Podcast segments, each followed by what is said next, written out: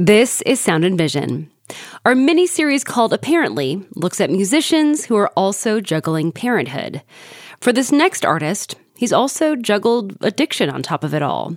We'll hear his story in a minute, but first, here's KEXP DJ Evie Stokes and KEXP producer Rachel Stevens, who are both new to parenthood.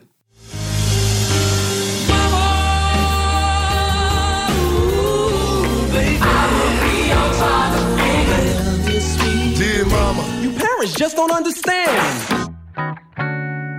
Hey, Evie. Hi, Rachel. How's it going?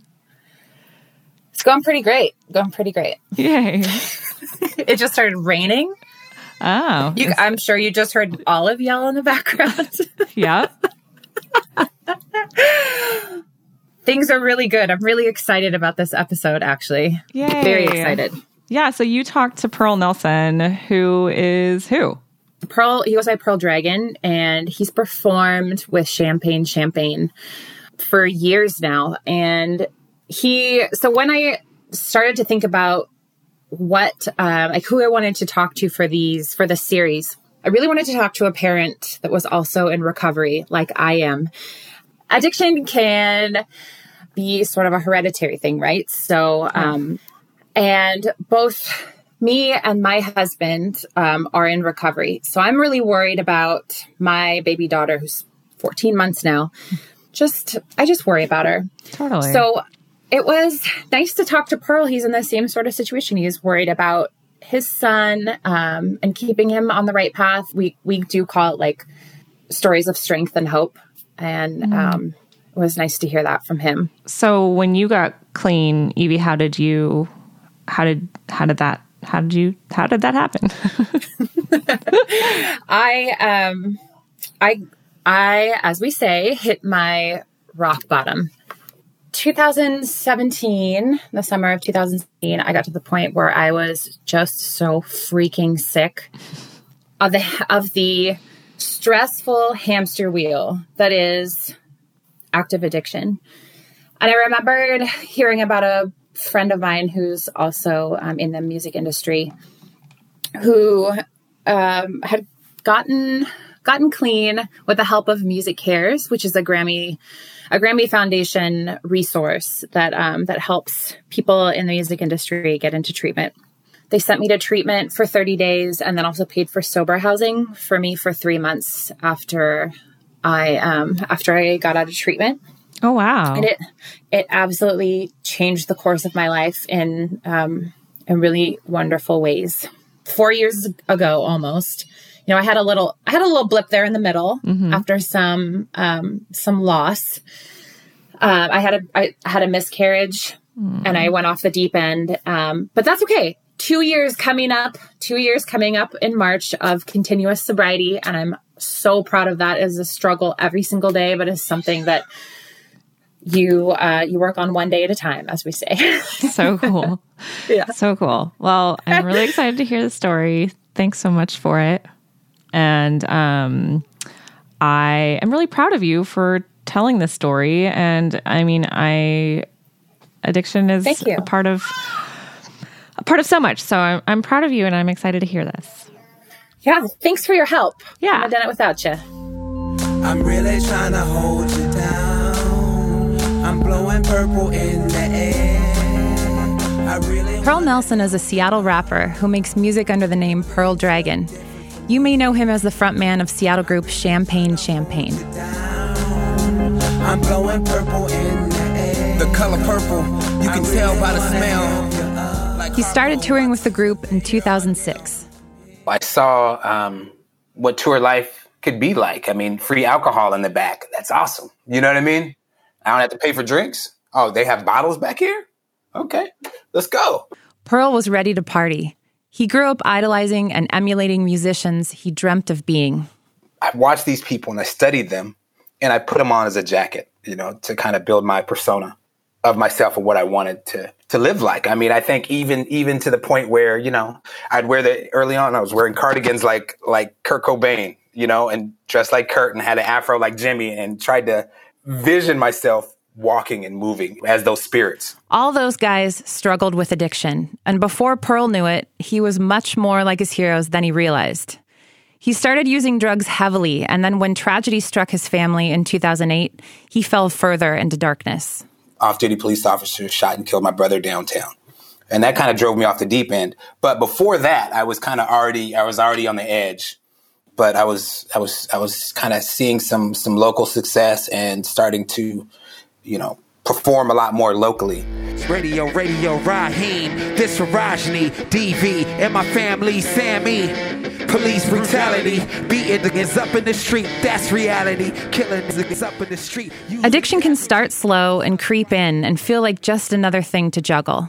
But as he was juggling music and addiction, he unexpectedly became a father at 21. But for better or worse, that didn't slow him down from following his dreams of being a musician, which in turn meant that he was using a lot more and wasn't present for his son. I, think once I got deeper into my addiction, I became less present. Like I would have him at my house and I'd let the TV raise my son at that point, you know? He wasn't present as a father, and with more and more drug usage, he wasn't even present as a performer. In 2011, Pearl performed at a 20 year celebration of Nirvana's Nevermind with Champagne Champagne. That night, I was like, I'm not going to get high. I'm not going to get high. No lie. Seven minutes later, I was high as a kite. This event was a big deal. Nirvana bassist Krist Novoselic was there. Guns N' Roses bassist Duff McKagan performed a tribute. Pearl was nervous and trying to hide his insecurities with drugs and booze, channeling Kurt Cobain. I proceed to get faded, and I'm already high. I get on stage, and I think the only time I've ever been mentioned in Rolling Stone was like, and Champagne Champagne took the most liberty of the night and got audibly booed. And I was like, oh, you know what I'm saying? it's like, I was like, oh, damn. Okay. Ah. so, and I still have a hard time watching that performance because it was so bad. But I also, at that moment, I wanted to, I wanted to live my Kurt fantasy. As his son was at home, Pearl was out playing music all over the world, going deeper and deeper down the tunnel of addiction. One night before Pearl was set to leave for Europe on tour, he had a cooking accident while high at home. He suffered deep tissue burns on his leg. Deep tissue burns are hardcore, like beyond third degree burn kind of hardcore.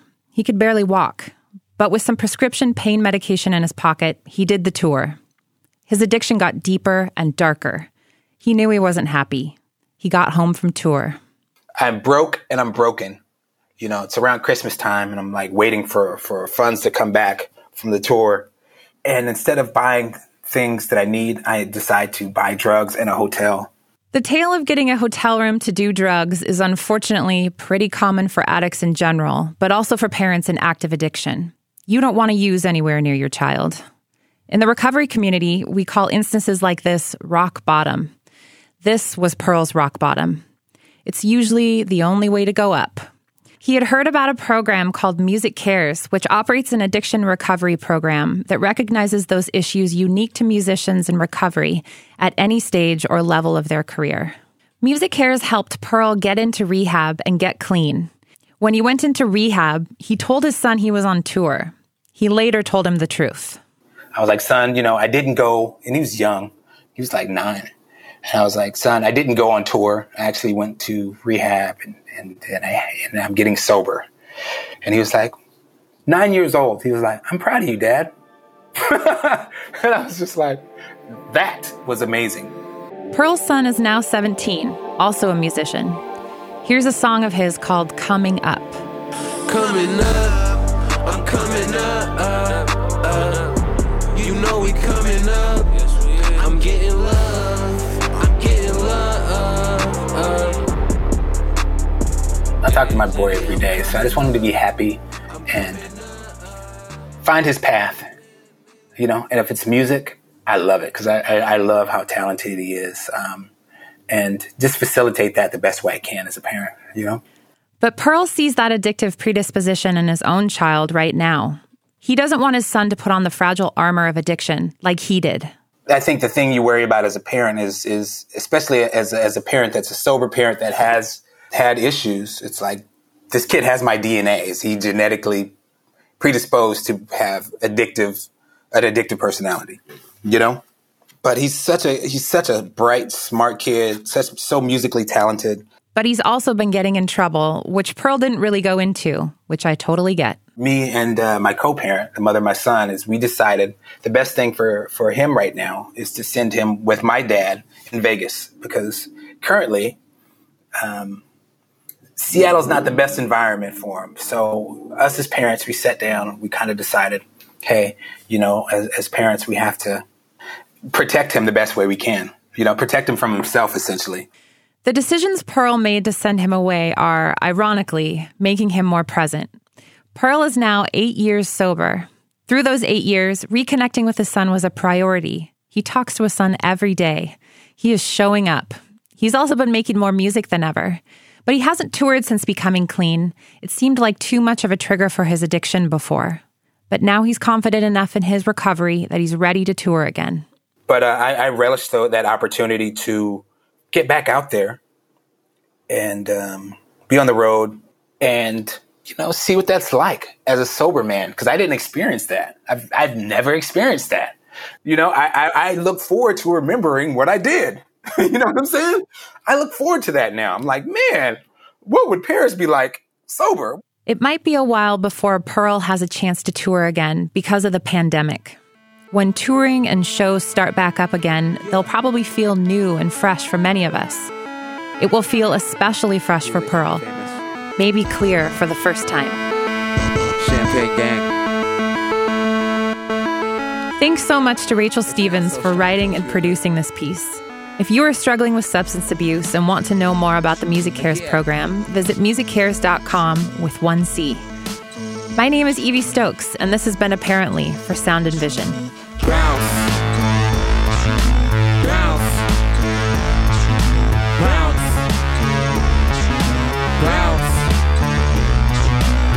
To put our presence in. I had a couple plans, but I didn't make the grade, and I felt too. But now we back with that brand new.